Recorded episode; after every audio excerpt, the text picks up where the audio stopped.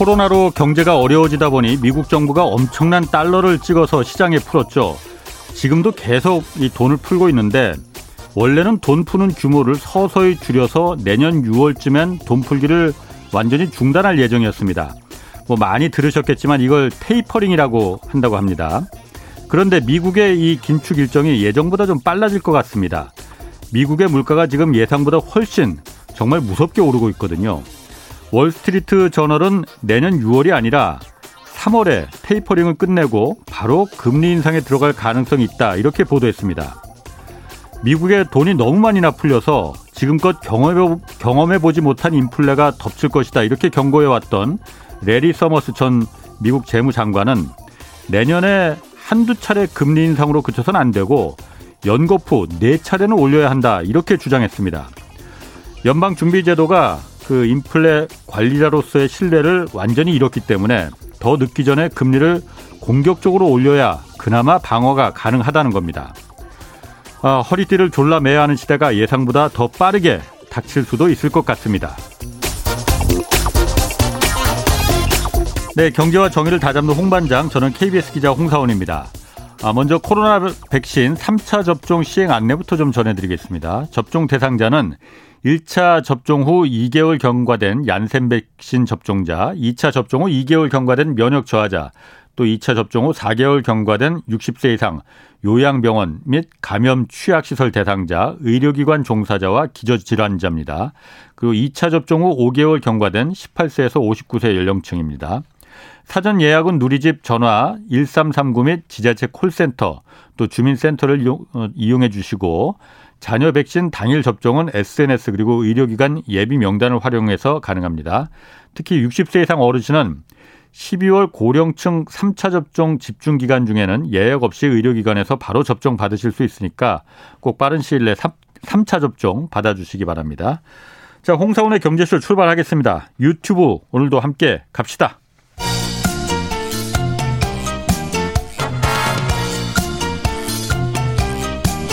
경제는 어렵고 주식은 더더욱 어려우시죠? 괜찮습니다.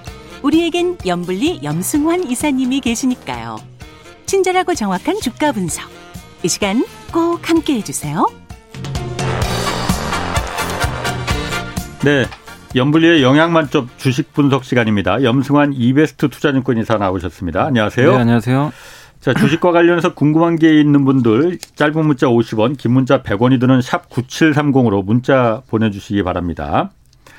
자, 먼저 이 중국 헝다 그룹 얘기부터 좀 갈게요. 이게 좀 생각보다 심각한 것 같아요. 헝다 그룹 사태가 지금 네. 이게 파산이 거의 현실화되고 있다. 네. 뭐 달러 채권으로 된 이자를 지급하지 못했다면서요? 네, 네. 그럼 그럼 부도나는 거 아니에요? 사실상 부도라고 좀 봐야 될 것 같고요. 시장에서도 예. 이제 부도 처리할 걸로 다들 보고 있어요. 예. 일단 이제 이게 사실 9월부터 그 이슈가 있었잖아요. 우리 그 그렇죠. 추석 연휴 때. 예예. 예. 그때 어. 당시부터 부도 그러니까 그때 이제 어쨌든 뭐 자산 매각도 하고 조금씩 유예를 했는데 예. 그때 나왔던 얘기도 뭐냐면 부채가 너무 많아서 아. 결국 이제 부도 처리될 수밖에 없다. 예. 그래서 그때부터 이제 어느 정도 우리가 감안은 하고 있었는데 음.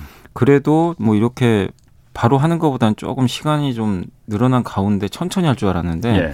갑자기 지난주 이제 그 주말이었죠. 그때 예. 이제 공시가 나왔고 예. 이게 흥다그룹의 부채 규모가 우리나라 돈으로는 현재 358조나 되거든요. 그러니까 우리나라 1년 예산은 한 3분의 1 정도 된다고 그러더라고요. 예. 그러니까 예. 이걸 사실상 갚기가 쉬운 건 아니죠. 그러니까. 이 기업이 뭐 돈을 잘 버는 것도 아니고 예. 거기에 중국 정부가 어쨌든 부동산 규제도 굉장히 강하게 걸었고 예. 그리고 1년 내에 이게 만기가 또 다르니까 예. 이게 1년 내에 만기가 도래하는 채권이 518억이니까 우리나라 돈으로 한 60조 되는 거죠. 그러니까 지금은 이자 갚기에도 급급한데 네. 내년부터 이게 원금이 돌아온다면서 그러니까. 예. 그러니까 이게 아. 사실상 부도 처리가 안 될 가능성은 낮다고 봐야 돼요. 예. 예. 근데 이제 시장이 어느 정도 이거를 몰랐던 건 아니기 때문에 예. 시장 충격이 사실 중국도 보면은 홍콩의 뭐 부동산 기업들이 막 주가 오히려 올라가면서 예. 이걸 뭐라고 이제 해석하냐면 불확실성이 오히려 해소된 거 아니냐 예. 이런 시각도 있는데 예. 물론 이제 중국 정부가 아직까지 어떻게 할지 결정을 한 건 아닙니다. 100% 나온 건 아니고 예. 예 그러니까 부도 처리를 할 때 그러니까 시장에서 예측하는 건 뭐냐면은 지난해 그 하이난 그룹이 이게 비슷한 현상이 한 번 있었어요. 하이난 그룹도 부동산 회사예요? 네. 네. 부동산이라기보다 이제 작년에 하이난 그룹도 여러 가지 사업을 하는 회사인데 예. 디폴트라고 음. 부, 도가 났거든요. 예. 근데 어떻게 했냐면 보통 이제 우리나라 같은 경우도 부도가 나면 법원이나 채권단 관리 들어가고 예. 여기서 이제 알아서 처리를 하잖아요. 정부가 예. 개입하지는 않잖아요, 실제적으로. 예, 예. 그게 근데 중국 같은 경우는 하이난 그룹도 중앙 정부가 직접 컨트롤 했다고 하더라고요. 예. 회생 절차도 정부 주도하에 예. 진행을 했기 때문에 그러니까 이번에도 결국엔 헝다그룹 리스크에 대해서는 중국 정부가 좀 책임을 지고 하지 않을까 예. 이런 좀 시각이 좀 지배적인 것 같고 또 여기서 근데 이제 시장이 우려하는 건 뭐냐면 중국 정부가 어쨌든 뭐 중국의 뭐 여러 가지 은행들이 다 중국 정부 거니까 그렇죠. 채권도 다 예. 그쪽에 있는 거잖아요. 예. 그래서 또 부동산이라는 게 없어지는 건 아니잖아요. 예. 그러니까 헝다 리스크에 대해서 좀 약간 아주 부정적으로 안 보시는 분들은 이게 기존에 갖고 있는 이 채권의 담보가 예. 어쨌든 부동산 존재하는 음. 거잖아요. 예. 그 담보 어. 가치가 있기 때문에 너무 예. 우려할 필요는 없다. 존재가 음. 영인 건 아니잖아요. 예, 예. 리먼 사태 때는 리먼이라는 회사가 아예 존재 자체가 사실 없었던 거잖아요. 채권이 예. 그냥 휴지였으니까. 음. 예. 근데 그것처럼 확대 해석할 필요는 없다. 어. 이런 시각이 있고 음. 그리고 어쨌든 중국 정부가 컨트롤하니까 너무 우려할 필요는 없다고 하는데 근데 이게 약간 우려가 되는 건 뭐냐면 헝다에서 끝나는 게 아니라 그러니까. 뭐 양광백인가요? 예. 이름도 제가 좀 어려운데 양광 이바이라고 예. 음. 화사싱풍 예. 또 자자오예라고 하는데 예. 이름 아마 처음 들어보셨을 거예요. 이런 예. 중대형 부동산 개발 업체들도 지금 그게 부도... 시행사거든요. 그러니까 예. 부동산 맞아요. 시공사가 아, 건설사가 아니고 시행사. 어. 예. 근데 이제 여기도 지금 디폴트가 계속 이어지고 있고 중국의 부동산 개발 업체 300개 정도가 지금 파산을 했대요. 이미. 근데 규모가 아주 크진 않다 아, 보니까 이제 언론에 노출은 안 된 건데 근데 결국 이제 중국 정부 입장에서도 이제 이게 부담이 되는 거죠. 헝다는 예. 또 너무 큰 거고. 예. 그래서 이번에 뭐 지준율도 인하를 했잖아요. 그 지급준비은행에서 네, 네, 인하를 예. 한 것처럼 이걸 이제 자시하지 않겠다는 아. 그런 의도인 것 같아요. 아무튼 아. 중국 정부 입장에서는 예. 이걸 충분히 이 인지를 하고 있고 헝다 회장도 긴급 소환을 했거든요. 예. 지방 정부에 또 실무단까지 파견을 해서 예. 진화를 하려고 지금 하고는 있는데 그 이후에 이제 어떤 식으로 전체적으로 처리를 할지는 네. 조금 더 우리가 뭐 데이터나 뉴스는 좀 확보를 해야만 정확하게는 알 수 있을 것 같습니다. 예, 리커창 총리가 오늘 그 말을 했다고 해요. 네. 그 여태까지 중국 정부에서는 당국에서는 별 말이 없었는데 네. 어, 리커창 총리가 중국 경제의 단기적 경제적 파, 경제 파동이 네.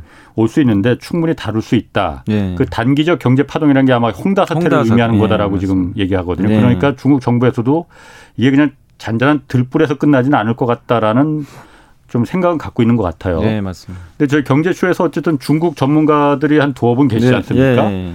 근데 제가 보면은 그 두 분이 홍다 사태를 바라보는 분석이 네. 사실 정반대거든요. 음. 그러니까 한 분은 그러니까 이게 그 다 중국 정부가 원래 부동산 이제 공동 부유해서 네. 부동산에 너무 많은 돈이 이게 거품이 쌓이니까 음. 그리고 거기서 빈부격차 크니까 하지 말라 했는데 네. 다른 부동산 시행사들은 다 말을 들었는데 홍다만 이때 반대로 해서 나 큰 돈을 벌어야겠다 해서 음. 거꾸로 바람 부는 반대 방향으로 해서 지금 음. 철퇴를 맞았다는 건데 예. 그래서 뭐 헝다 하나만의 문제니까 별거 아니다라는 얘기가 있고 네. 또 다른 분들은 그렇게 해서 그래요. 이게 어쨌든 부동 중국 GDP가 시멘트 GDP라고 하더라고요. 맞아요. 굉장히 부동산으로 네, 맞아요, 많이 맞아요. 해서 이게 헝다뿐만이 아니라 아까 여미사님이 음. 말씀하신 대로 뒤에 다른 부동산 시행사들이 지금 줄줄이 번호표 받고 지금 예, 예. 부도 위기에 놓여 있으니 예. 이게 무너지면 일본식 그야말로 장기 침체로 갈 가능성도 있다라는 네. 분석도 하던데 영상 보시기는 어떠세요? 그러니까 이게 저는 어쨌든 뭐 경계는 하긴 해야 된다고 생각해요. 예. 무조건 낙관적으로 아 이제 이 형다 끝났으니까 끝났다 이게 아니라 예. 저기 아까도 이제 몇몇 뭐 생소한 기업들 말씀드렸지만 예. 중국에 이런 기업들이 굉장히 많을 거고요. 물론 예. 이제 전체에서 차지하는 비중이 아주 높지는 않지만 그래도 이 부동산 규모가 워낙 막대하고 예. 중국 부동산에서 대부분의 소비가 창출되거든요. 예. 그러니까 이게 만약에 부동산을 컨트롤 못하고 이대로 또 이게 망가져 버리면 중국 예. 경제가 진짜 휘청이는 거는 예. 이건 명확 관하라고 좀 봐야 될 것 같아요. 음, 음. 그래서 이제 중국 정부의 정책이 중요한데 예. 근데 저는 이제 이런 것들 앞으로 뭐 중국이 얼마 정도의 디폴트가 더 나올지 모르겠지만 그래도 중국이 올해 있었던 그 정책들을 보시면 예. 너무나 규제였어요. 그렇죠. 그 공동부유가 가장 어. 큰 목적이고 예, 예. 그걸 통해서 이제 그 어쨌든 이제 중산층을 부양을 시켜가지고 소비 부양시키고 이제 미국과 한번 또 싸워보려는 그런 예. 의지가 예. 강했는데 이게 물론 효과가 어느 정도 있었던 것도 사실이지만 예. 중국 경제가 아주 무너지 그러니까 무너진 것까지는 아닌데 어. 성장률이 급하게 둔화돼 버렸잖아요. 그렇죠. 그리고 이제 다려서 예. 내려갔지 지금. 그리고 이제 예. 어쨌든 헝다 리스크도 터져 버렸고. 예. 그래서 이제 중국 정부도 이걸 알고는 있거든요. 어. 그래서 제가 봤을 때는 중국 정부가 지준율을 낮췄잖아요. 그러니까 그 얘기 좀그 예. kum하거든요 지급 준비율을 낮췄다는 거잖아요. 그러니까 제가 오늘 기사 보니까 예, 꽤 나오던데 맞습니다. 그게 무슨 의미가 있는 거예요? 그러니까, 그러니까 지급 준비율이 뭐냐면 은행에서 그러니까 예. 여러분이 만약에 그냥 가장 쉽게 100원을 맡겨요. 은행에. 예. A 은행에 가서 음. 100원을 맡기면 은행은 예. 100원을 갖고 원래는 대출하잖아요. 그렇죠. 그걸로 돈 버는 건데. 어, 10배 대출하는 거지. 근데 100원을 다 대출하면 은행은 좋은데 예. 의무적으로 지급 준비율이라고 있어요. 지급 음. 준비율이 10%면 예. 그 10%면 10원이죠. 예. 10원을 무조건 중앙은행 예치를 해야 돼요. 아하. 의무적으로. 예. 그러면 이제 그 10원 그 10원이 여기 들어가니까 90원만 대출을 해줄 수 있는 거죠. 예, 예. 근데 그거를 예를 들면은 그 지급 준비율을 8%로 낮췄어요.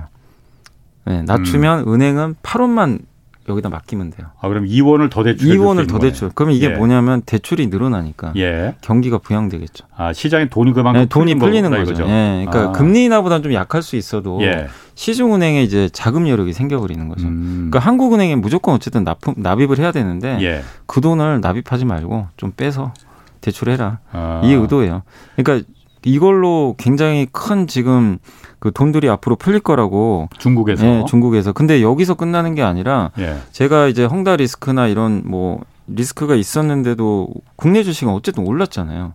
예, 그렇죠. 예, 이틀간 지금 올랐어요. 예, 예, 그걸 알면서도. 예. 그러면은 이건 뭐냐면 시장은 중국 리스크보다도 예. 중국의 정책 변화에 주목한 것 같아요. 아, 뭐냐면 부양으로 옛날에는 된다. 이런 게 있어도 그냥 그러니까 만약에 진짜로 규제를 계속 하잖아요. 지준율 인하 안 합니다. 예. 그냥 계속 타이트하게 갈 수도 있거든요. 어. 예, 약간 충격이 있더라도 예. 무조건 부동산 잡겠다. 예. 근데 지금 그게 아니잖아요. 한발 물러섰다고 예. 보는 건가요? 그럼 그러니까 약간 경제 충격이 가해지니까 예. 일단 이제 개입을 하는 거예요. 어. 근데 여기서 끝나는 게 아니라 이제 오늘 그 중국의 정치국 회의가 또 있었대요. 예. 아, 오늘이 7일이니까 어제였죠. 예. 그래서 그 내용을 보면 요거 이제 메리츠 증권에서 나왔던 이제 내용 잠깐만 말씀드리면 예. 이게 정치국 회의라는 게 내년에 정책 방향을 결정하는 그 경제 공작 회의가 조만간 열리거든요. 12월에. 예. 그 굉장히 예. 중요한 회의예요. 내년에 예. 어떻게 경제 운영하겠다. 어. 그거의 미니 버전이에요. 예. 미리 회의를 해서 어. 틀을 만든대요. 음. 거기서 뭐라고 나왔냐면 내년은 안정화. 안정화. 안정화로 키워드를 잡았다고 합니다. 그러니까 뭐냐면 막 부양시키겠다 이거보다도 네. 엄청나게. 네. 그럼 또 안 되니까. 예. 근데 올해는 눌렀잖아요. 예. 아, 좀 안정화시켜 조금이라도 부양을 어. 시켜서 경제에 좀 충격을 완화시키겠다. 그래서 이 온건한 통화 정책을 유지를 하겠다. 예. 그러니까 긴축 스탠스에서는 좀 멀어졌어요. 음. 돈을 좀 풀겠다는 겁니다. 그래요? 그러니까 뭐 미국처럼 옛날에 양쪽 하나 이게 아니고 예. 완만하게 조금씩 풀어주겠다. 요 의도로 좀 보시면 좋을 것 같고 여기 나왔던 게 뭐냐면 내수 확대, 예. 기술 광고 예. 이게 좀 키워드로 나왔어요. 뭐냐면 소비를 소비를 부양시켜 버리겠다는 거예요. 아. 돈 풀어가지고. 예. 예. 그래서 이런 이제 기조들이 좀 나오고 있다 보니까 시장에서는 지준율 한 번에 끝날 것 같지는 않다. 한 번더 비율이 한 번 더 인하할 수 있다. 어, 중국에서는 원래 예. 금리를 갖고서는 이렇게 통화 정책을 조절하는 게 아니고 네. 이 대출 그리고 지급 준비율을 갖고서는 통화를 아니, 갖다가 예. 조절을 한다고 그러더라고요. 맞아요. 근데 그래. 1차적으로 지금 지급 준비율을 낮췄다는 거는 그만큼 예. 돈을 좀 더 풀겠다라는 예. 건데. 일단 이제 은행 보고 먼저 풀으라는 얘기죠. 예. 근데 진짜로 안 좋으면 이제 대출 금리까지 확 낮춰 버리겠죠. 어. 근데 대출 금리는 그동안 계속 동결이었고 예. 그리고 지금은 이제 지급 준비율 낮췄는데 근데 예전에도 근데 이게 좀 재밌는 사실이 뭐냐면요. 지급 준비율 지금 어쨌든 중국 경기가 좀 안 좋잖아요. 예. 그래서 낮춘 건 맞는데 예. 홍다나 근데 공교롭게 시기가 미국의 테이퍼링하고 지금 맞아 떨어져요. 그러니까 이게 왜 그러냐면요. 거꾸로 가고 있는 과거에도 거니? 그랬어요. 아, 과거에도 중 미국이 갑자기 네. 그 긴축으로 딱 가잖아요. 예. 방향을 바꾸면요. 예. 중국이 지준율을 낮췄어요. 그러니까 미국이 긴축으로 가면 네, 중국은, 중국은 부양으로 갔고 네, 부양으로 갔어요. 항상 그랬어요. 이게 과거에 진짜 한번 찾아보시면 어. 데이터가 2000 그때 제가 기억하기로는 13년도 말에 그 미국이 테이퍼링 했을 때도 예, 예. 마찬가지였습니다. 어. 그래서 한국 증시도 되게 재밌는 게 미국 미국이 이제 긴축했을 때는 얼어붙는데 예. 중국이 갑자기 비둘기로 바뀌잖아요. 예. 그러면 증시가 같이 따라서 올라버렸어요. 왜냐하면 위안화가 강해지면 예. 중국의 소비가 좋아져요. 예. 중국의 소비가 예. 좋아지면 우리나라 물건을 팔잖아요. 예. 당연히 우리나라 기업들의 매출이 증가합니다. 어. 그래서 항상 좋았어요, 증시가.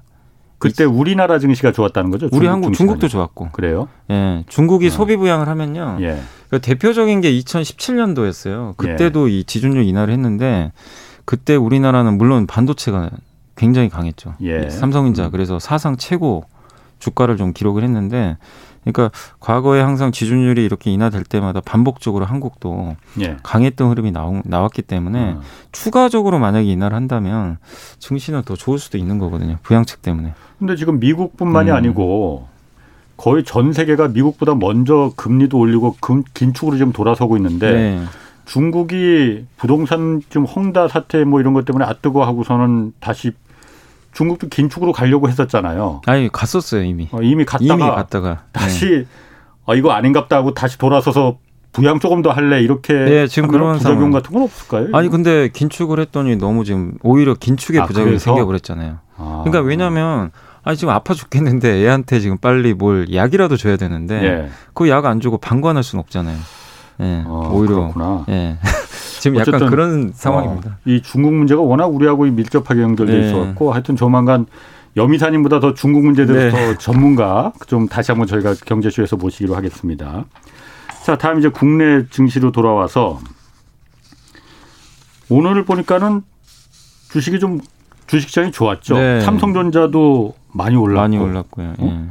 뭐 특별한 이유가 있습니까? 외국인들이 그렇게 많이 매수했다고 하던데? 예, 지금 한 달 동안 외국인이 4조 오늘까지 제가 계산 6천억인가 7천억을 샀고요. 예. 개인은 정반대로 4조 원 이상 팔았어요. 최근 한 달 동안. 아하, 예. 그러니까 외국인은 사고 예. 개인은 팔았는데 일단 외국인이 산 거 중에 대부분이 다 삼성전자 샀습니다. 하이닉스랑.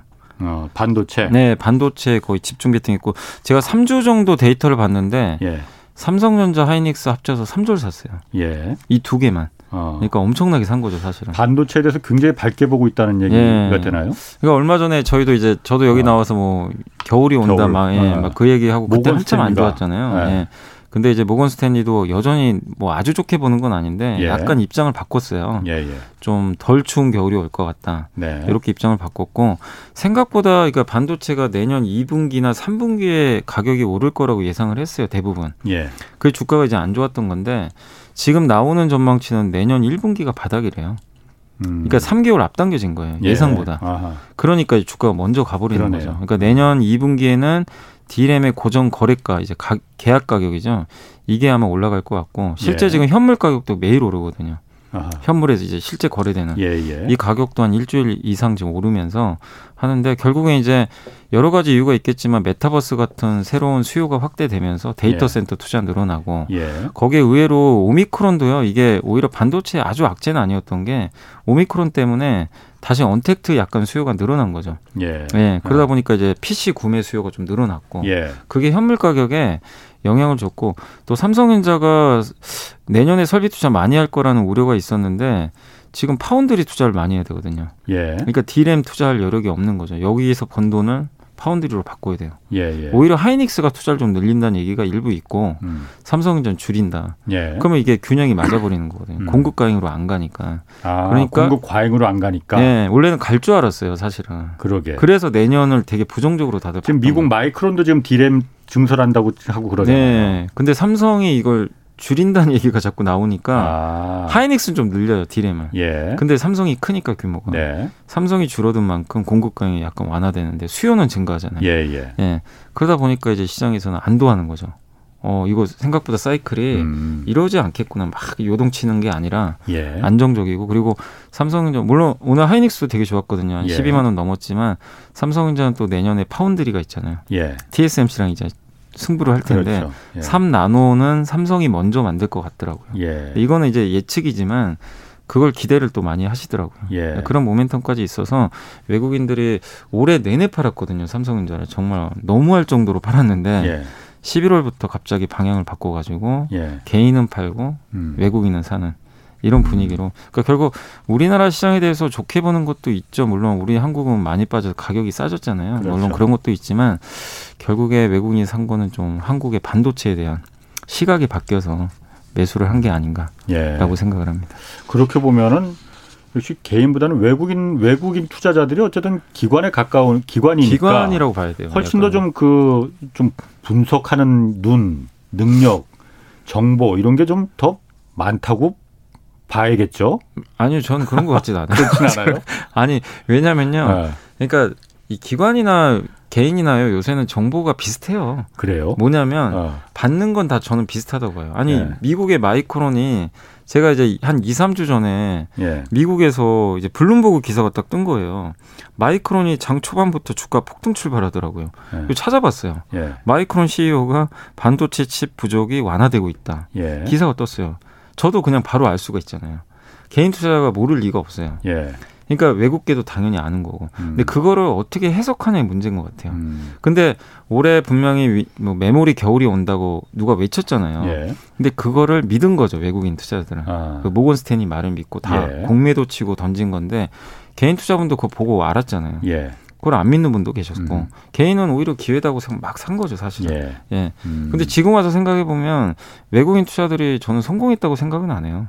결국엔 지금 예상보다 빨리 돌려버렸잖아요. 예. 생각보다. 예. 그리고 일부 외국계 증권사 의견을 바꿔버렸고. 예. 저희 국내에서도 약간 보수적으로 보시는 분들이 좀 최근에 톤도 약간 긍정적으로 바뀐 부분도 있거든요. 예. 그러니까 예측하는 건 너무 어렵긴 한데 예.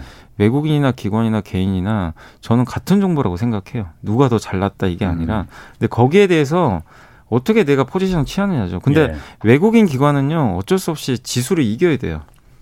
안 좋은 신호가 나오면요 일단 네. 무조건 팝니다. 예. 예. 왜냐하면 시장보다 지면 안 되기 때문에. 예. 삼성전자를 줄이고 더 좋은 걸로 갈았다요. 그게 예. 예. 메타버스 관련주가 그래서 강했잖아요. 예. 이쪽으로 음. 옮겨간 거죠.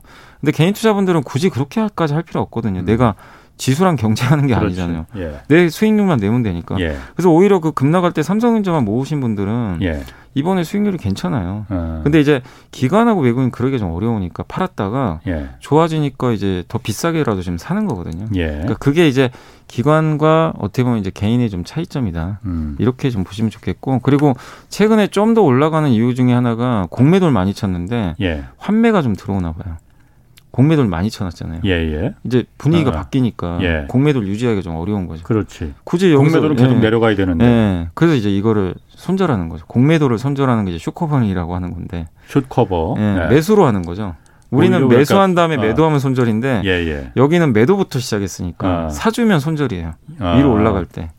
그러면 매수가 새로 들어오는 거죠. 어떻게 예, 예. 그래서 이제 주가가 더 아. 올라간다. 공매도해서 그러니까 이게 계속 내려가야 되는데 내려갈 기미가 안 보이니까는 그건 그냥 손절 시켜버리고 손절이죠 이제 사가지고 아. 예, 오히려 그러면 이제 이게 수급이 네. 더 붙어버려서 주가 어. 올라가는 경우 지금 안 그래도 강선모님이 외국인 선물 short covering 이거 사실인가요 하고 물어봤는데 뭐 진짜인지는 제가 알 수는 네. 없는데 근데 지금 시장에서는 약간 그렇게 예측을 하고는 있는 것 같아요 그렇군요 네. 아 그리고 참 오미크론 말이에요 네. 오미크론이 어쨌든 지금 우리나라도 이미 좀그 번지는 속도가 좀 빠르다고 하잖아요 네. 근데 이게 주, 주식 시장에 호재냐 악재냐 이거 놓고 좀 그 의견이 좀 있더라고요. 당연히 그러니까 저는 델타 때도 그렇고 전 세계가 다 그렇게 막 그 다시 한번 그냥 바이러스 때문에 네. 초토화됐는데 이거는 꼭 그렇지는 않은가 보죠 이게. 오미크론이 어쨌든 이제 영향력이 줄어들면 호재라고 봐야죠 당연히. 예. 호재인데 지난주 이제 언제죠 이제 지지난주였죠 그때 예. 이제 주말에 미국 시장이 초토화됐고 예. 그 지난주 화요일 날 우리나라 증시가 80포인트 빠진 날 예. 사실 일본에서 오미크론 확진자 나와 가지고 폭락했거든요 한국이 아. 예. 그러니까 오미크론에 대해서 정말 너무 과, 좀 과할 정도로 시장이 예. 굉장히 과민 반응을 보였었어요. 예. 근데 그 후로 우리나라에도 확진자가 발생을 했고 예. 근데 다행스럽게도 확진자가 늘어나는 건 사실인데 이게 델타보다 이게 더 약한 거죠. 독성이. 네, 독성도 아. 약하고 이번에 그리고 어제였죠. 감기 정도라고 하는 네. 사람도 있고. 그 미국의 파우치 전염병 연구소장이 예. 굉장히 권위자잖아요. 이쪽에. 예.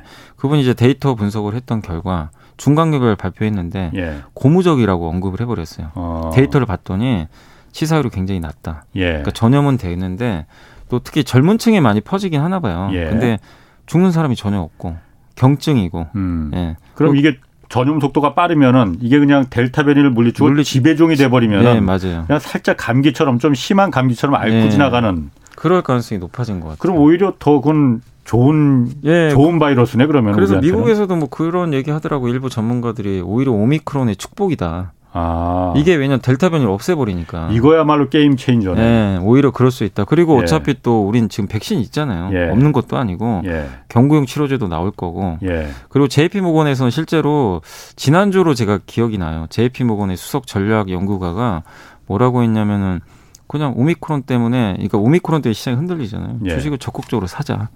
예. 그런 얘기까지 해버렸어요. 그러니까 오미크론 변수가 시장에 영향을 준 건 사실인데 예. 우리는 처음에는 이게 또 오, 작년과 같은 충격을 줄줄 알았잖아요. 사실은 예. 약간 두려움을 가졌는데 현실은 그거보다는 아니었던 거죠. 아. 그래서 시장도 안도하고 예. 그리고 오미크론이 영향이 완화되면 경제가 어쨌든 정상화되는 건 사실인데 예. 이게 이제 지배종이 빨리 돼버리면 예. 이제 감기처럼 된다면 어. 빨리 또 종식될 수도 그러니까 완전 그러니까. 종식은 아니지만 예. 그 이거 뭐라고 풍토병이라 그러나요? 엔데믹 어. 어, 예, 그렇게 될 수 있는 거죠. 아, 그렇게 좀 됐으면 좋겠어요. 예, 그러니까 이게 그러다. 그냥 독성은 좀 그냥 감기 정도 네, 수준이고 감기면, 뭐 예. 감기보다 조금 더 독하다고 하더라도 네. 그냥 빨리빨리 전파돼서 모든 사람이 그냥 감기처럼 살짝 앓고 지나가면은 뭐 델타 변이고 뭐 이런 거 다 이제 사라질 거잖아요. 네. 야, 이런 방법이 또 그러니까 네. 이게 그러니까 결과는 좀 봐야 되겠지만 그러게요. 우리 그러길 좀 뭐, 바라고 어, 있는 거죠. 지금. 낙관하긴 좀 그렇고. 음. 좀 그래서 그 항공주들은 어떻습니까 그러면은? 오늘 그래서 리오프닝이라 그러잖아요. 미국에서도 항공주가 막 9%씩 급등했고요. 오늘 예. 새벽에 예. 그 영향으로 우리나라 항공주도 올라갔고 예. 특히 여행주가 많이 올랐습니다. 여행주. 여행주. 그리고 또 오늘 특징적인 게 예. 신발 만드는 기업이 폭등을 했어요. 신발? 그러니까 신발 OEM, OEM이라고 하죠. 저기 예. 베트남 이런 데 공장 있는데 예. 아디다스 신발 만들어주는 회사가 있어요. 우리 아. 한국에도. 예. 그리고 그 우리나라 그 의류 OEM 업체 예, 예, 일본 그러니까 미국의 뭐 갭이나 나이키 옷 아. 만들어준 그쪽이 왜냐면 최근에 주가가 또 폭락을 했어요. 오미크론 때문에 예. 이것도 이 공장 가동 어. 안 되면 어떡하나. 예. 근데 오미크론 이슈가 완화되니까 예. 주가가 바로 반응하는 거죠. 신발은 왜 완화가 되나 그런데? 아, 그러니까 신발 공장이 거기 있거든요. 베트남이나. 아, 아, 거기 있으니까. 셧다운 될까봐. 아, 아. 그럼 또 못 만들잖아요. 예. 그리고 당연히 오미크론이 확산되면 사람들이 밖에 안 나가니까 예. 신발 수요가 줄잖아요. 어. 그럼 주문이 주니까 예. 여기 또 힘들어지고 어. 이 논리예요. 어. 그래서 폭락을 했었어요, 사실은. 어. 근데 이제 그게 어 아니네. 예. 오늘 그냥 주가가 바로 뭐 9에서 10%씩 어. 급등해 버렸습니다. 그럼 이게 오미크론이 아직 뭐 데이터 분석이 그 바이러스에 대한 데이터 분석이 다 끝나지는 않았다고 하지만은 네. 이게 좀 그 생각보다 이게 진짜 game changer가 뭐 치료제나 백신이 game changer가 아니고 네. 이게 game changer가 될 수 있다 하면은 네. 여행주나 뭐 항공 아까 말씀하신 뭐, 뭐 신발까지는 좀 그렇다더라도 뭐, 여행 뭐, 항공 이쪽은 네. 뭐 크게 칠 수도 있겠네요. 네, 그래서 이게 정말 어. 한두 달 전만 해도 주가 좋았거든요. 네. 근데 일부 기업들은 주가가 막 고점에서 30%씩 폭락을 했어요. 한 달 만에. 네. 이제 이 우려 때문에. 그래서 당연히 이제 오미크론이 만약에 좀 영향력이 완화되면 예. 내년에 여행 가는 거 자체가 방향이 바뀐 건 아니잖아요. 예. 그럼 다시 회복될 수 있는 거니까 사실 항공주보다 아니 여행주보다 항공주가 좀 급해요. 항공주가 지금 비행기 리스를 했는데 예. 비용이 계속 나가요. 그렇죠. 비행기는 예. 못 뜨니까. 예. 그래서 항공주는 지금 시간이 지금 굉장히 급하거든요. 그래서 예. 오미크론이 빨리 완화돼야 항공주들한테는 좋을 수밖에 없다. 이렇게 말씀드리겠습니다. 1463님이 코로나 검사 키트나 손 세정제 같은 그러니까 예를 들면 그 시젠이나 한국 알콜 같은 관련주들은 이제 다시 원래 주가 그 제자리로 좀 돌아갈 수 있을까요? 많이 남은 그 영업이익으로 사업 확장 발표가 없는 한 기대 주가 하는 이거 반영하는 건 힘들겠죠 하고 물어보셨거든요. 그건 어쩔 수 없는 것 같아요. 이거 이거는 그냥 상식적으로 우리가 생각을 해도 네. 진단 키트 수요가 줄 수밖에 없잖아요. 지금은 늘어나죠, 당연히 지금은 예, 예. 확진자도 늘어나니까 아, 계속 해야 되니까. 예. 근데 시장에서는 구조적으로 생각을 하잖아요. 계속 예. 늘까? 결국 오미크론 완화되고 아까 말씀하신 대로 지배종이 돼버리면 예. 사람들 면역력 생기면 예. 이제 진단할 수요는 확 줄어버리잖아요. 예. 그렇게 되면 이제 주가는 실적은 그때부터 부러지니까 예. 그걸 예상을 해서 항상 주가가 뭔가 이슈가 완화되면은 주가가 이제 빠지는 흐름들이 반복이 됐는데 그래서 아까 말씀하신 대로 뭔가 진단 키트 회사들도 그렇고요. 뭐 손세정제도 그랬고 뭐 이게 완전히 안 쓰인다는 아닙니다. 계속 수요는 있는데 네. 주가가 이제 제대로 또 상승하려면 뭔가 신사업을 해야 될 음. 거는 같아요. 예. 이걸 이거를 좀 완화시킬 음. 수 있는. 지금 왜냐하면 주가들이 뭐 이슈 터지면 한 번씩 폭등을 해요. 예. 시즌도 예. 급등했다. 근데 어떻게 되냐면 다시 원위칩니다. 며칠 후에 어. 그냥 그대로 내려와요. 예. 왜냐하면 이제 사람들이 봤을 때 연속성이 없다고 보는 어, 어. 그래서 당분간은 좀 그렇게 될 어. 수밖에 없는 것 같아요. 1004님, 천사님이 포주, 포스코 지주사 전환 관련 설명 좀 해달라고 했거든요. 아, 예. 이번 주주는 좋은 건지 포스코도 지주로 전환하나요? 이번에 뉴스가 지난주에 나왔는데요. 예. 포스코가 이번 주 금요일 날 예. 이사회를 열어요. 예. 지주사 전환을 논의한대요. 근데 예. 그때 이사회 통과가 될지 모르겠는데 예. 지주사로 할 수 있는 방법이 뭐 여러 가지가 있긴 있어요. 그러니까 물적 분할이 불가능한 건 아니고 예. 물적 분할도 얘기가 나오긴 하더라고요. 보통 지주사 전환 인적 분할을 많이 하거든요. 근데 이제 신문 기사를 보니까 이제 저희 증권가 애널리스트들은 제가 보고서를 보니까 인적 분할 가능성이 높다. 이 얘기를 좀 많이 하고 있는데 또 신문 언론 언론사에서는 물적 분할도 할 수 있다. 무슨 네. 모델이냐면요. 예. 그러니까 물적 분할하면 다 싫어하시잖아요. 그러니까. 요즘에 막 주가 예. 폭 나가니까. 예. 근데 이번에 물적 분할은 너무 두려워할 필요는 없다고 얘기들이 나오는 게 예. 물적 분할의 최대 리스크가 좋은 회사를 떼어내 가지고 예. 상장시켜 버리니까 예. 주주들은 못 가져가잖아요. 예, 근데 이번에 만약에 포스코가 어떤 식으로 할지 모르겠지만 물적 분할을 하면 지주사가 있고요. 그 밑에 사업 자회사를 여러 개 만들어요. 각각 딱 음. 때로 떼내는 거죠. 철강도 있을 거고 2차 전지 회사도 있어요. 뭐 포스코 케미칼도 있고 예. 이 회사들을 이렇게 따로 떼낸 낸 다음에 구글식 모델로 가는 것 같아요. 구글이 알파벳으로 돼 있잖아요. 예, 예. 알파벳 하나만 상장. 예. 나머지 상장이 안 돼 있어요. 예. 그리고 영원히 상장시킬 계획이 없는 것 같더라고요. 어. 그러면 알파벳만 사면 끝나잖아요. 예, 예. 희석 이슈가 없어요. 그렇죠. 근데 우리나라는 항상 이제 상장을 하니까. 그러니까 상장하고 그걸 네. 자회사를 상장을 시켜버리니까. 네. 그래서 주식 투자자들이 공매도보다 더 무서운 게 분할 상장이라고 네, 맞습니다. 네. 아. 그래서 지금도 막 그런 기업들이 못 가니까. 근데 이번에 만약에 포스코가 물적 분할을 하면 기존처럼 상장하는 게 아니라 약간 구글식 모델로 아. 비상장으로 가고 예. 그러니까 포스코 철강 회사를 떼내는데 비상장 상장 안 시키는 예, 예. 그런 식으로 가면은 그거는 나쁜 그림은 아니에요. 주주한테도 뭐그 네, 그건 나쁠 게 없죠. 그러니까 예.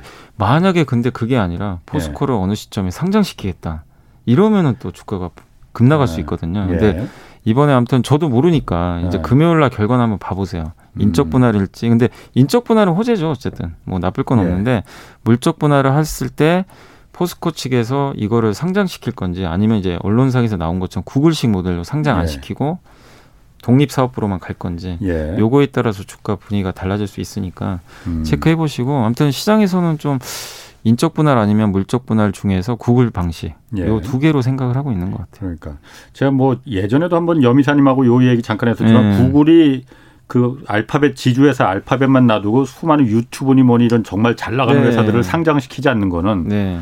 구글을 믿고 투자한 그 소액 주주들 대주주뿐만이 아니고 소액 네. 주주들을 배신할 수 없다는 그런 회사의 철학이 있기 때문에 네. 가능한 거잖아요. 맞습니다, 맞습니다. 근데 한국은 그게 없잖아요. 그게 없죠. 조금만 무조건 대주주를 위한 대주주들을 위한 그야말로 주식 예. 정책을 수립하잖아요. 그동안 그렇죠. 예. 그러다 보니까 소액주주들이 모든 피해를 다 고스란히 예. 받아야 되니까 예. 이건 좀 바뀌어야 될 것 같습니다. 예. 그리고 포스코는 좀 그럴 가능성이 낮다고 보는 게 최대 주주가 국민연금이에요. 아. 국민주예요, 사실은 다. 그렇, 아, 예, 그러니까 그렇군요. 실제 지배주주가 예. 없어요. 그렇군요. 예, 옛날에 포스코 아마 기억하시고 예. 국민주로도 한번 했던 적이 예. 있어서. 예. 그 질문이 많이 들어오는데 하나 좀더 네. 소화하고 다음 들어갈게요. 5374님이 게임주는 이제 안녕해야 되나요? 향후 전망 어떻게 생각하시나요? 하고 게임주가 요즘 안 좋은가 많이 보죠? 빠졌습니다. 지금 아, 왜냐하면 한참 달렸는데 네. 이제 그게 왜 그러냐면요. 그 삼성전자가 잠깐 잠자고 있었거든요. 왕이 네. 쉴때 네. 여우가 왕노릇 한 거예요, 아, 사실은. 그때 달렸구나. 달린 거죠. 왜냐하면 아. 이제 삼성전자로 쏠리지 네. 않고 예. 그때 가장 이제 돋보였던 게 게임이죠. NFT 메타버스. 예. 삼성전자는 거들떠도 안 봤잖아요. 예. 당시에는. 그러니까 이쪽으로 쏠렸는데 예. 전자가 움직여요. 갑자기 수급이 음. 이쪽으로 쏠리니까 여기 있던 수급이 빠져나가는 거예요. 아. 그리고 이 기업들은 좀 많이 올랐잖아요. 예. 가격보다. 그래서 주가 좀 빠지는 건데 회사에 문제가 있다 이런 거보다는요. 저는 어쨌든 그 수급과 주가가 네. 한달 동안 너무 많이 올랐다는 음. 가격보다 이두 가지가 예. 겹쳐서 음. 빠지는 것 같고 또 대주주 양도 차익 것의 문제도 일부 있는 게 수익이 났어야 대주주들이 양도 차익 것을 낼거 아니에요. 예. 그러니까 예.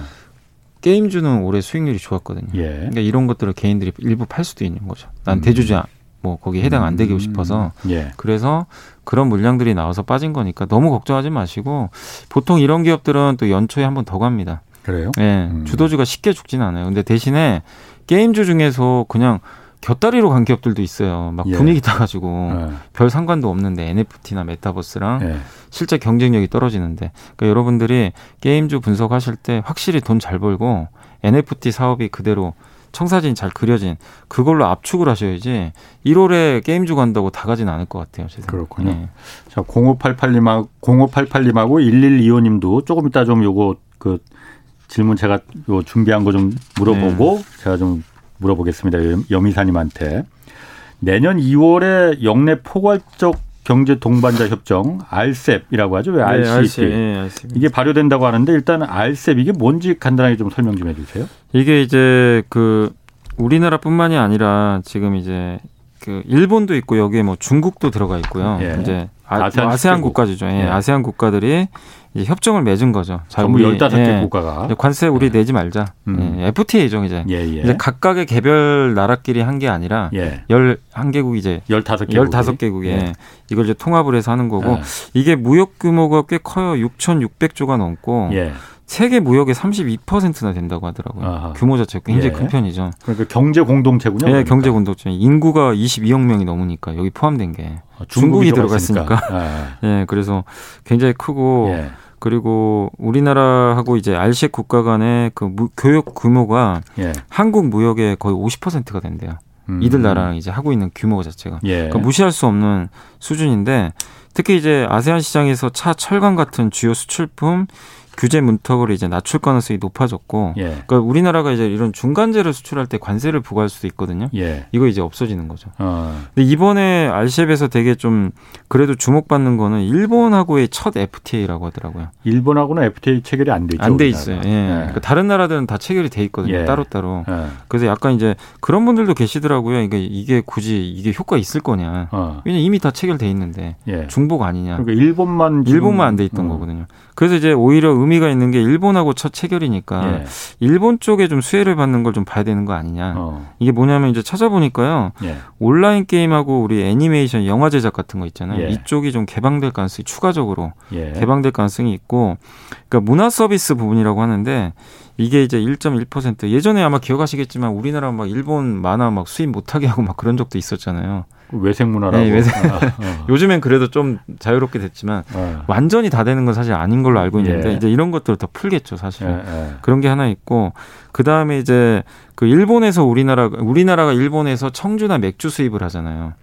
맥주 수입 같은 어. 거기에 이제 관세율이 있거든요. 예, 그게 예. 기존이 청주가 15%, 예. 맥주가 꽤 큽니다. 30%거든요. 예. 이거를 물론 지금 당장은 아니고 네. 좀 장기간에 걸쳐서 무관세로 예. 서서 이제 아. 관세를 없애는 음. 거고 한국도 일본에 소주랑 막걸리 수출하거든요. 예. 예 그것도 아. 이제 관세를 없애는 아. 쪽. 그러니까 이제 일본에 그런 거 수출하는 기업들한테는 예. 호재일 수 있는데 다만 이제 그 거기 언론 기사에도 나왔지만 농업 분야는 좀 일부 피해는 된다. 농업. 예, 왜냐하면 예. 이제 금액이 연평균 77억 원 정도 피해가 발생한다고 하는데 예. 키위, 망고, 구아바 같은 이제 해외 농산물을 수입을 이제 쉽게 오히려 더 할 수 있는데 예. 이렇게 되면 우리나라 대체제가 귤 같은 거잖아요. 예. 이게 좀 생산이 감소할 수 있다. 음. 일본 농가의 피해는 있을 수 있다. 이런 내용은 좀 들어가 있는 것 같습니다. 그렇군요. 이번 알셉에서 그럼 가장 큰 특징은 그러니까 일본하고 그러니까 FTA가 네, 일본하고 이제 자동적으로 체결된다. 네. 물론 FTA 체결된다고 해서 관세가 바로 다 없어지는 건 아니에요. 네, 그러니까 아닙니다. 관세 협정을 이제 무관세를 언제부터 몇 년까지 어느 정도 음, 예. 수준까지 할 거냐라는 걸 논의하겠지만은 예. 일본과 그 FTA 체결된다는 게 그 좀 대표적인 예, 좀 달라지는 거겠네요. 사실 일본하고 우리가 뭐 한참 무역 때문에 좀 싸우기도 했잖아요. 그렇죠. 예. 예. 0588님이 5G 분야 전망도 좀 부탁드린다고 요즘 폭망 중인가 봐요. 요즘 아니요, 어떠냐고. 아니요, 요새 예. 폭망 중이 아니라 그래요? 주가 많이 올라가고 있어요 최근에. 아. 네, 그러니까 그러니까 뭐 갖고 계신 게 안 갔을 수는 있어요. 종목마다 다르니까. 예. 근데 최근에 일부 기업은 엄청나게 오른 기업도 있어요. 예. 그래서 주가들이 좋고 오늘도 그 5G 통신 장비하면 대표 기업이 KMW라고 있어요. 그 예. 그 기업이 오늘 6%나 올랐거든요. 아. 하루 만에. 예. 그래서 5G가 지금 올라가는데 일단 올라가는 배경은 여러 가지가 있는데 첫 번째가 오미크론 완화 이것도 수혜줍니다. 예. 5G 음. 기지국을 깔아야 될 거 아니에요. 그렇죠. 그거 깔때 아. 사람이 가야 돼요. 예, 예. 그러면 이제 바이러스가 예. 많으면 못 예. 가요. 설치 못 합니다. 예. 그래서 지금 미국, 일본, 저기 뭐 중동, 유럽 다 설치가 못 됐어요. 대부분. 인도도. 근데 내년에 설치가 많이 늘어날 가능성이 높아진 거죠. 어. 그게 하나고 어. 그 기지국을 많이 깔아야 통신 장비가 늘어날 거냐 매출이. 네. 네. 그게 하나가 있고 이번에 오늘 그 기사도 어제 나왔었지만 그 이재용 부회장이 아랍에미리트 갔거든요. 중동 갔죠. 예, 5G 관련된 얘기가 나올 수도 있다. 아, 거기 이제 중동에? 만나는 왕세자가 예. 그쪽에 관심이 되게 많다고 하더라고요. 예. 삼성전자는 통신 장비 만드니까 예. 뭔가 좀 계약이 되지 않을까 이런 일부 기, 대도 좀 있는 것 같아요. 아, 중동 관계 그런 그 5G 그 얘기가 좀 일부 있, 예, 꼭 그것 때문은 아니겠죠. 뭐 무조건 예. 그건 아닌데 여러 가지 이제 협력을 할 텐데 기사에는 이제 5G 내용도 일부 들어가 있어서 아. 기대감이 좀 일부 있는 것 같아요. 그래서 그렇군요. 5G 쪽 이제 글로벌 투자는 내년부터 늘어나니까 예. 이제 뭐 너무 걱정은 안 하셔도 될 것 같아요. 예. 이진수님이 현대바이오 여기 오늘 무슨 발표가 났나 봐요? 아, 죄송 제가 현대바이오 잘안 어. 봐가지고 제가 자세히 모르겠습니다. 그래요? 그럼 예. 이거는 패스하고. 예. 잘은 모르겠어 오늘 제가 체크를 안 했던 기업이라.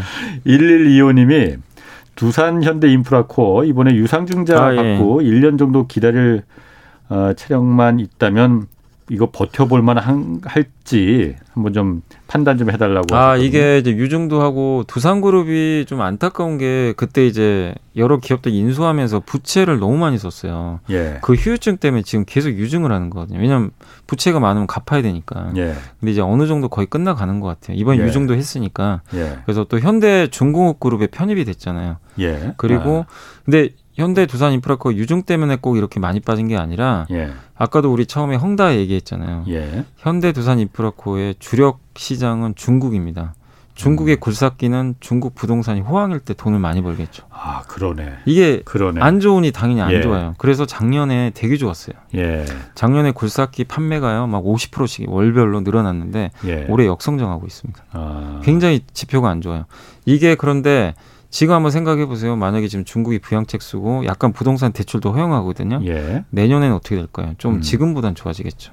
그럼 두산 인프라코 음. 주가도 내년엔 지금보다 좋을 거예요. 음. 근데 예, 전처럼 화려하게 가려면 예. 중국 부동산 경기가 중국이 그러니까 막 여기 개발하고 이런 부양책을 막 써줘야 돼요. 음. 그래야 옛날처럼 막 가는 거고 예. 그러지 않는 이상은 한계는 있어요.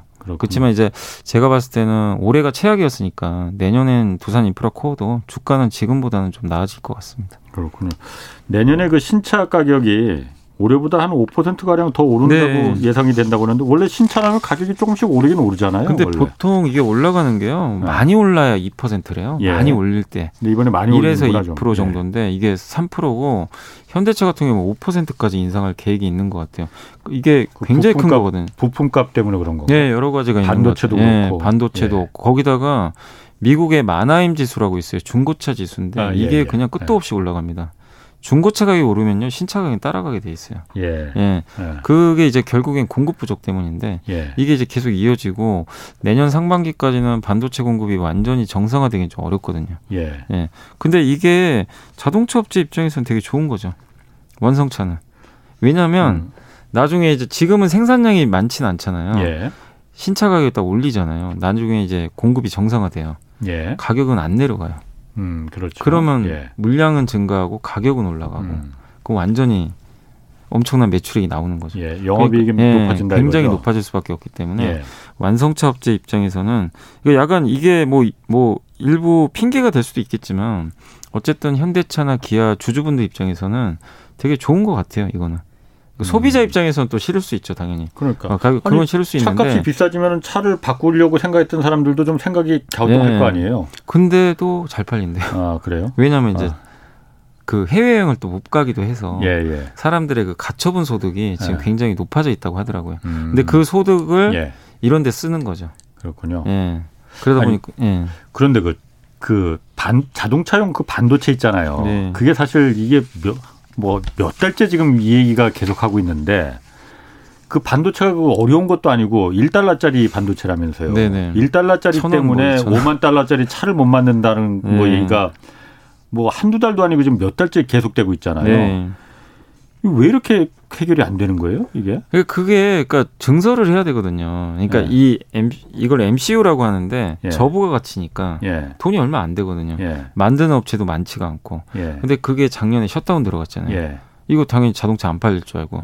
그 라인은 일부를 나중에 일부를 당장 잘 팔리는 PC나 스마트폰이나 이쪽으로 돌려버린 거예요. 예. 근데 그걸 또 전환하는데 시간이 걸리는데 근데 이제 이게 자동차 수요가 갑자기 너무 급증한 거죠. 예. 그래서 다시 정상을 했는데 감당이 안 되는 거예요. 예. 그 증설을 해야 되는데 예. 증설을 하고 싶어도 쉽게는 못 하는 게 일단은 이제 계속 그때마다 예, 그것도 예. 있어요. 예. 예. 그리고 오미크론이든 뭐 예. 델타든 자꾸 터지니까 예. 공장을 또 열었다가 또 셧다운 또 들어가고 예. 이게 계속 반복되는 거예요. 아. 근데 공급은 받아야 되는데 중간에 끊기고 그럼 수 계속 지금 수요는 늘어나는데 이게 안 되는 거죠. 그래서 이제 그게 누적된 것 같아요. 제가 봤을 때는. 그렇군요. 그래서 이게 얼마 되는 건 아니지만 이게 연쇄적으로 좀 작용했던 것 같고 근데 최근에 테슬라가 테슬라 차에는 차량용 반도체가 몇 개 안 들어갑니다. 그러니까 또 통합을 네, 한다면서요. 통합. 예. 그래서 앞으로 완성차 업체들이 직접 만든다는 얘기가 있어요. 아 직접. 그러니까 현대차도 직접 현대차도 모비스 중심으로 해가지고. 예.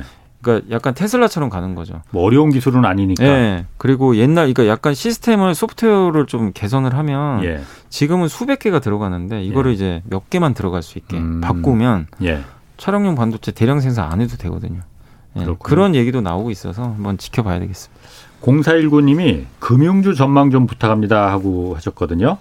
공, 네, 금융주. 금융주면 어. 이제 은행 보험을 많이 말씀하실 텐데 예. 아니 지금 한국은행이 두 번 금리 올렸고 예. 미국은 내년에 올릴 거고 예. 전 세계가 중국 제외하고는 다 긴축 쪽이에요. 예, 예. 그러면 당연히 금융주한테 호재잖아요. 그러니까. 예. 그리고 어쨌든 오미크론이 완화되면 경기도 정상화 될 거고. 예. 예. 근데 물론 이제 한국 같은 경우는 정부가 대출 규제를 자꾸 하니까. 예. 그래서 그게 좀 위축은 되지만 예. 그걸 감안해도 주가가 너무 싸거든요. 예. 뭐 PER도 다섯 배.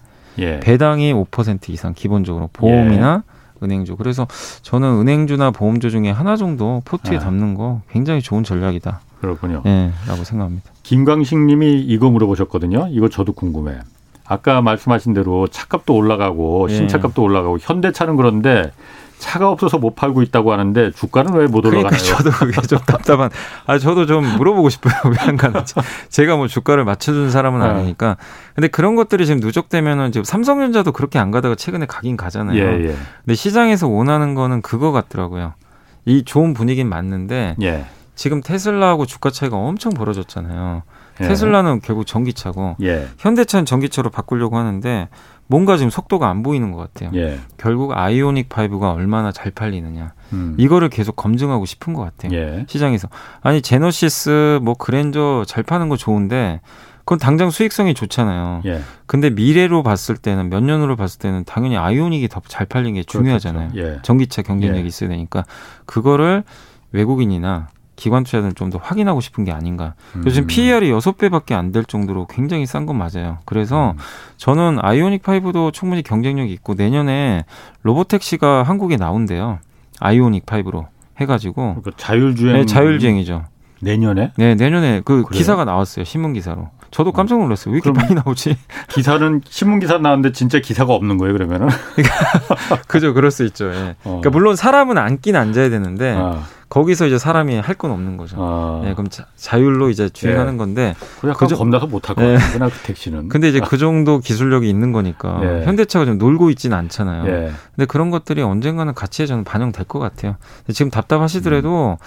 이렇게 시, 주가 부진할 때 예. 그걸 좀 너무 스트레스 받지 마시고 모으는 기회로 활용하시는 것도 좋을 것 같습니다. 그렇군요.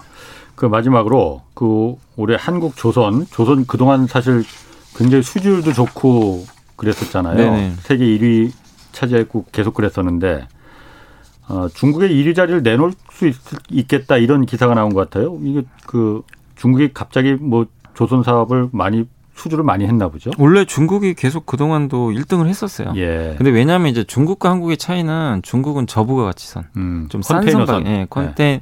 컨테이너도 이제 종류가 다양하니까 예. 우리나라가 주력으로 하면 굉장히 비싼 거 있죠. 예. 초대형. 예. 근데 이제 중국은 좀 작은 예. 컨테이너 그리고 원유 운반선 좀 싸요. 예. 그리고 이제 벌크선이라고 막 석탄 같은 거 실어나는. 네네. 이거는 네. 한국은 거의 안 합니다. 예. 취급을 안 하고 중국이 하는데 예. 이쪽에 중국은 집중하는데 이쪽이 발주량이 많아요. 예. 그래서 중국이 48.7%, 음. 한국이 37.7, 나머지가 일본인데. 예. 근데 이거를 우리가 나쁘게 볼 필요 없는 게 한국은 고부가 가치 선박을 거의 싹쓸이 하고 있어요. LNG 선 같은 LN, 거. 예, LNG는 비교가 안 됩니다. 거의 뭐 어. 뭐 그냥 97%가 아마 될 거예요. 아. 한국이 그냥 다 싹쓸이했고 어. 그 다음에 초대형 컨테이너선도 한국이 거의 다 싹쓸이했고요. 예. 그리고 요즘에 이제 나오는 배들은 옛날에 벙커 시유를 많이 썼잖아요. 예, 원유 예. 이게 예, 이게 친환경적이지 않잖아요. 예, 탄소 배출. 그렇죠. 요즘에 발주하는 배들은 LNG를 연료로 쓰는 예. 연료 추진선 쓰는데 그건 다 예. 한국이 거의 다 수주하고 있어요. 아. 비싸요 배값이. 그렇겠군요. 이거를 다 수주하고 있어서 한국이 실제적으로는 이기고 있다 저는 그렇게 보는 게 맞는 것 같습니다. 네, 알겠습니다. 아, 오늘 말씀 감사합니다. 지금까지 염승환 이베스트 투자증권 이사 함께했습니다. 고맙습니다. 네, 감사합니다. 자, 오늘 여기까지 하겠고요. 저는 내일 다시 찾아뵙겠습니다. 지금까지 경제와 정의를 다잡는 홍반장 홍사원의 경제쇼였습니다.